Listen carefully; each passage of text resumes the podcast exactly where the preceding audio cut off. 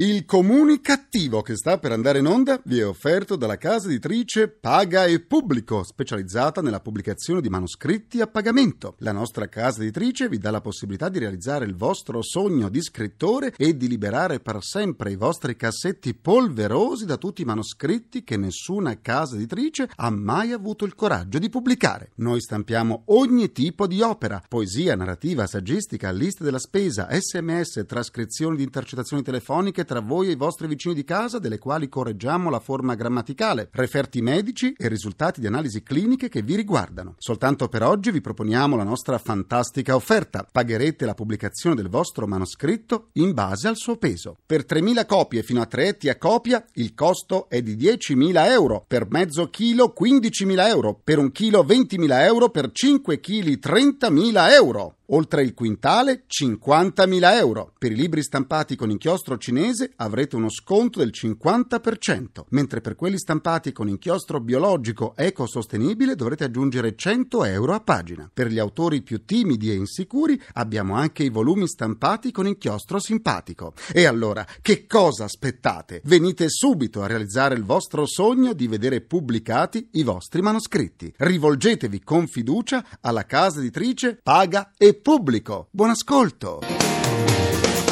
Il comunicativo.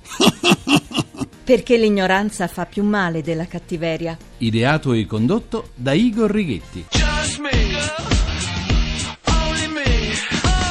Buona comunicazione dal vostro comunicativo di fiducia Igor Righetti, bentornati alla nostra terapia radiofonica di gruppo di sana comunicativeria numero 1733 con il 3. Vi ricordo che dalla prossima settimana partirà il Tour de France, quindi la terapia quotidiana del comunicativo sospende. Andrà in onda soltanto la seduta del sabato mattina alle 10.15. Cominciamo la seduta di oggi con il mio saluto comunicativo che dedico a tutti coloro che si occupano di rubriche di informazione sul traffico, preziose per carità, per carità, ma in alcuni casi ripetitive. Scusate, eh? Scusate tanto. Che senso ha dire ogni giorno che dalle 7.30 alle 9 c'è traffico sulle tangenziali di Roma, Milano, Bologna, sulla Salaria, sulla Flaminia o sulle vie di maggiore percorrenza di tutte le città d'Italia, quando a quell'ora milioni di persone stanno dirigendosi verso le sedi di lavoro e quindi il traffico è sempre, ma sempre congestionato. Sapere che la coda è di 9 km anziché di 10 10 non ci cambia la vita. La notizia casomai sarebbe quella in cui le strade a quell'ora fossero percorribili e senza incolonnamenti. Ormai gli spazi dalle 7 alle 9 dedicati alle informazioni sul traffico potrebbero essere registrati o potrebbero essere mandate in onda le rubriche dell'anno prima, tanto in quegli orari il traffico e gli incolonnamenti ci sono sempre, un po' come accade, e spesso è accaduto, con gli oroscopi quotidiani. Sono andate in onda le previsioni zodiacali di alcuni alcuni anni prima e nessuno se n'è accorto. Allora, in quegli orari, così come nelle ore del rientro, comunicateci soltanto se le strade sono libere o se ci sono incidenti. Il resto, purtroppo, lo conosciamo già a memoria.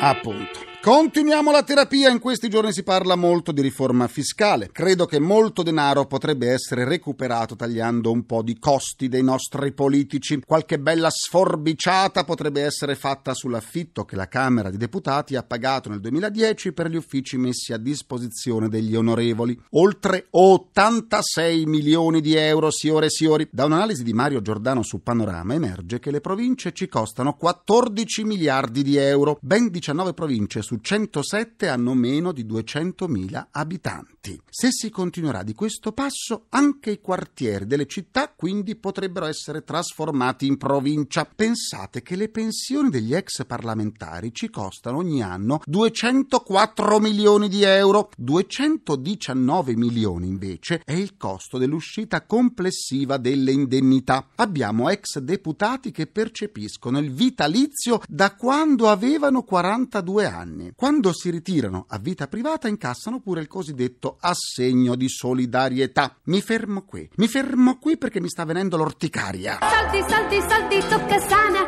di questa quotidiana battaglia della grana perché... So che anche voi calvi vi starete strappando i capelli, vi starete chiedendo perché? Perché al comunicativo non dicono un fichetto secco con la mandorla dentro sullo scoppio della coppia Clooney Canalis?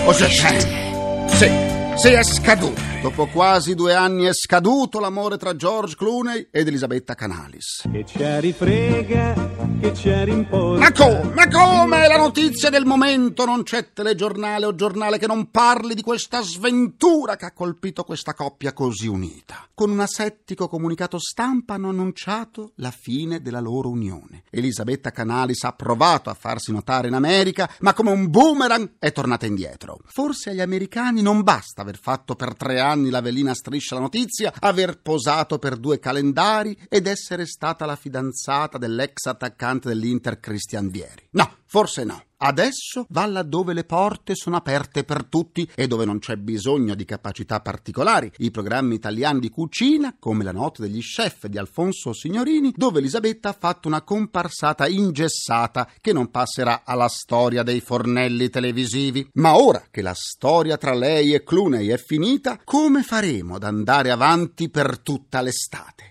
Come? Che ci rifrega, che ci rimporta. Nello streaming sito comunicato stampa i due chiedono di rispettare la loro privacy. Mi sembra giusto. Al comunicativo rispetteremo questo loro desiderio. Non parleremo più di Clooney Canalis, neppure quando Clooney verrà a presentare il suo film alla mostra del cinema di Venezia. La privacy è privacy. Eh! Che ci rifrega, che ci rimporta. Spesso rifletto sull'importanza dei negozi di ferramenta e sulla grande capacità che hanno gli addetti di questi negozi nel comprendere di che cosa abbiamo bisogno. Il più delle volte ci rivolgiamo agli addetti dei negozi di ferramenta utilizzando un linguaggio alieno, incomprensibile non conoscendo il nome esatto di attrezzi o viti e, in molti casi, neppure a che cosa servono realmente. Ci rivolgiamo ai titolari di questi negozi sperando che possano tradurre ciò che ci serve per attaccare un lampadario o un quadro. In ferramenta ho sentito anche chiedere del nastro bioadesivo, in quanto ormai è tutto bio, quindi lo deve essere per forza pure il nastro. In genere ci esprimiamo farcendo il nostro linguaggio con il termine generico di coso. Mi serve quel coso fatto a U che si attacca con quella cosa. È presente quel coso che si mette sulla parete e poi con l'altro coso si avvita? È così, quel coso lì. E gli addetti dei negozi di ferramenta riescono a comprenderci soltanto guardandoci mimare la funzione di quell'oggetto e dandoci sempre la cosa giusta. I negozi di ferramenta ci risolvono ogni problema, hanno sempre tutto. Grazie di esistere. Ogni volta che esco da un negozio di ferramenta sono felice. Ecco. Bibidi boo. La parola ha una forza evocativa più insinuante dell'immagine. Non c'è immagine che possa sostituire la potenza espressiva della parola. Per catturare l'attenzione del nostro interlocutore, per suscitare emozioni e reazioni, la voce deve dare forza e passione alla parola, colore e anima. La voce dunque va modulata a seconda delle reazioni che si vogliono ottenere. Quando si parla in qualunque occasione, sono molto importanti i toni di voce che possono cambiare in base alle capacità individuali. Le varianti sono dette qualificatori verbali e comprendono il timbro, l'altezza del tono, il volume e il ritmo. Vi sarà capitato spesso di sentire interviste su argomenti anche divertenti o curiosi in cui l'intervistato ha il tono funereo. Il risultato è di grande ilarità. Oggi abbiamo il grande piacere di ospitare un giovane Felice Sorriso di 20 anni, studente di medicina, il quale ha ricevuto il prestigioso premio Gioventù Felice. Felice, sei felice di questo riconoscimento? Sono felicissimo di questo premio, non sto più nella pelle. Era il sogno della mia vita, ma non credevo che sarei riuscito a raggiungerlo. Eravate oltre 10.000 giovani pieni di entusiasmo. Sì, infatti, non è stato facile far capire alla giuria quanto per me la felicità sia uno stato d'animo ricorrente. Molti miei coetanei avevano soltanto sentito parlare della felicità. Grazie Felice, di nome e di fatto, è proprio il caso di dire, con questo tuo intervento abbiamo regalato un po' di felicità anche agli ascoltatori più tristi. Grazie a te per avermi chiamato. Sono stato felicissimo di essere intervenuto a questo programma. Felicità è un bicchiere di vino con un panino, la felicità. Sono davvero felice di aver ospitato un giovane così felice. Adesso facciamo un tuffo rigenerante nel talento giovanile. Sentiamo le corde vocali di alcuni miei studenti di vent'anni dell'Università Luis Guido Carli di Roma che hanno ideato, scritto e interpretato alcuni spot per il comunicativo. Si chiamano Gianluigi Delle Cave, Alessio Barragato e Davide Campenni. Ascoltiamo il frutto dei loro studi. Fratelli, ciò che facciamo in vita riecheggia nell'eternità. Al mio segnale, scatenate, scatenate. Ma com'era? L'inferno!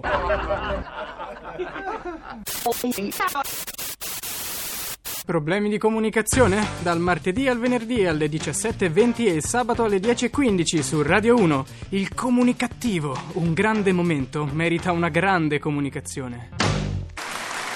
Bravi, bravi, viva la meritocrazia! Vi ricordo che per abbonarvi su iTunes in modo gratuito al podcast del comunicativo è sufficiente cercare lo spazio comunicativo e cliccare su abbonati gratuitamente. In questo modo il vostro computer scaricherà automaticamente su iTunes le puntate del comunicativo. Per scambiarci un po' di sane comunicativerie vi aspetto sulla pagina Facebook del comunicativo facebook.com slash barra il comunicativo. C'è mia nonna su Facebook ed ha cambiato pure look. Oggi saluti comunicativi Luigi Bruno Manzini, Mirko Pasquini, Grazia Rosi, Daniela Marigliano, Giovanni Savina, Luca Favro, Matteo Grugnetti, Luca Vecchi, Antonella Chellini e Paola Ciuti. Adesso ci colleghiamo con il direttore del settimanale Oggi, Umberto Brindani, che ci sta aspettando. Arriviamo!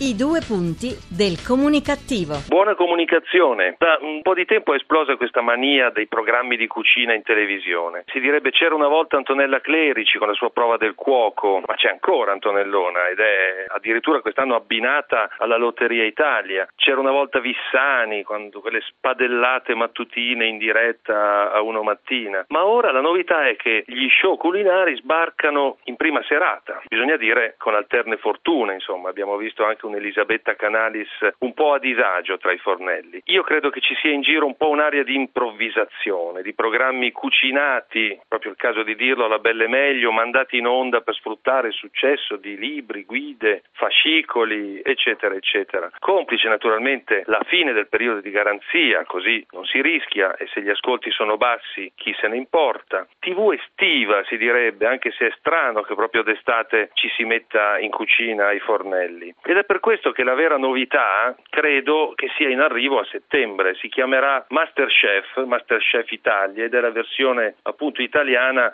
di un uh, famosissimo programma americano, poi esportato in uh, una ventina di paesi. Ci sarà lo chef Carlo Cracco, ci saranno gare di cucina tra concorrenti. Minaccia di essere un programma serio, pensato, ben congegnato. Tra l'altro è un altro segno di vitalità di Sky dopo il recentissimo ingaggio di Simona Ventura, insomma, nei confronti dei due grandi giganti, Rai e Mediaset, che sembrano condannati alla coazione a ripetere. C'è da chiedersi soltanto se questa moda passerà, se continuerà. Non posso dire altro, staremo a vedere, anzi forse a digerire. Buona colazione, anzi comunicazione a tutti.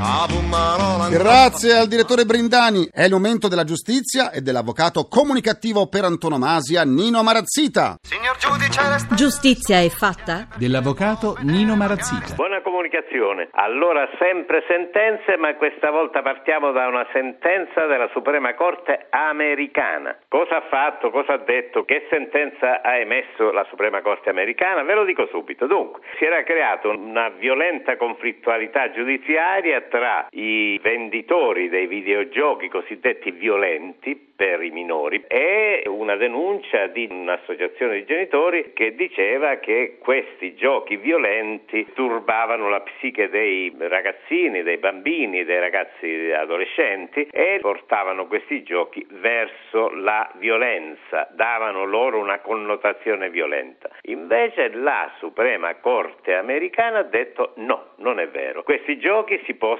produrre e quindi liberamente vendere. Come giustifica la Suprema Corte americana. Dice così come i libri, i film e varie altre cose, i videogiochi trasmettono delle idee in ogni caso attraverso un mezzo familiare specifico. Poi dici d'altra parte eh, gli studi psicologici che noi Suprema Corte abbiamo voluto approfondire dimostrano che non c'è nessuna insorgenza di aggressività sui minori. E allora questa legge che era stata promossa dallo Stato della California, in modo particolare da Arnold Schwarzenegger, è stata completamente cancellata. Naturalmente la California in questo caso adesso stabilisce un serio principio, principio della libertà sostanzialmente anche per quanto riguarda il mondo dei videogiochi. Ma siccome ormai chi ci ascolta mi manda tante email e devo dire che tutti coloro che ci ascoltano sono veramente appassionati alle sentenze, bene, leggo sul computer mi è arrivata una sentenza che è stata emessa dalla Suprema Corte, questa volta quella italiana. Un ragazzino di Catanzaro aveva coltivato una pianta, una piantina di marijuana. Era stato condannato per questo perché dice beh, è vietato produrre droga. Invece la Cassazione ha annullato questa sentenza di condanna perché dice avere tenuto questo comportamento, cioè quello di coltivare una piantina, proprio si, si sottolinea una piantina, è un comportamento che non è certamente idoneo a porre in pericolo il bene della salute pubblica o della sicurezza pubblica. Insomma, è una sentenza che crea effettivamente un principio. Il principio è questo. Voi sapete che eh, insomma, non è punibile nessun comportamento se questo comportamento non è previsto dalla legge come reato, ma in questo caso cosa ha stabilito in fondo la Suprema Corte? Che non è punibile nemmeno il reato quando il reato però non procura danni a nessuno. Buona comunicazione.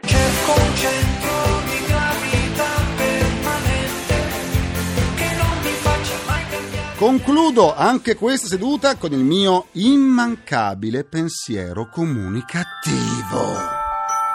Alla prossima Coppa del Mondo di calcio femminile non ci saranno le due sorelle del gol della nazionale della Guinea Equatoriale. Il motivo dell'esclusione? Presto detto. Le due sorelle erano in realtà due fratelli con tanto di attributi maschili. In questo caso, per i due gemelli, si può parlare di due falli da squalifica? Ringrazio i miei implacabili complici Vittorio Lapi, Walter Ghetti, Carla Pagliaia e Massimo Curti. Un ringraziamento a Francesco Arcuri. Alla console. Alla console c'è il nostro Harry Potter, Gianni Fazio. La terapia quotidiana del comunicativo tornerà domani sempre alle 17.20 su Rai Radio 1. Buona comunicazione dal vostro portatore sano di comunicattiveria, Igor Righetti. Grazie e buon proseguimento a domani. Il comunicativo. Perché l'ignoranza fa più male della cattiveria. Ideato e condotto da Igor Righetti.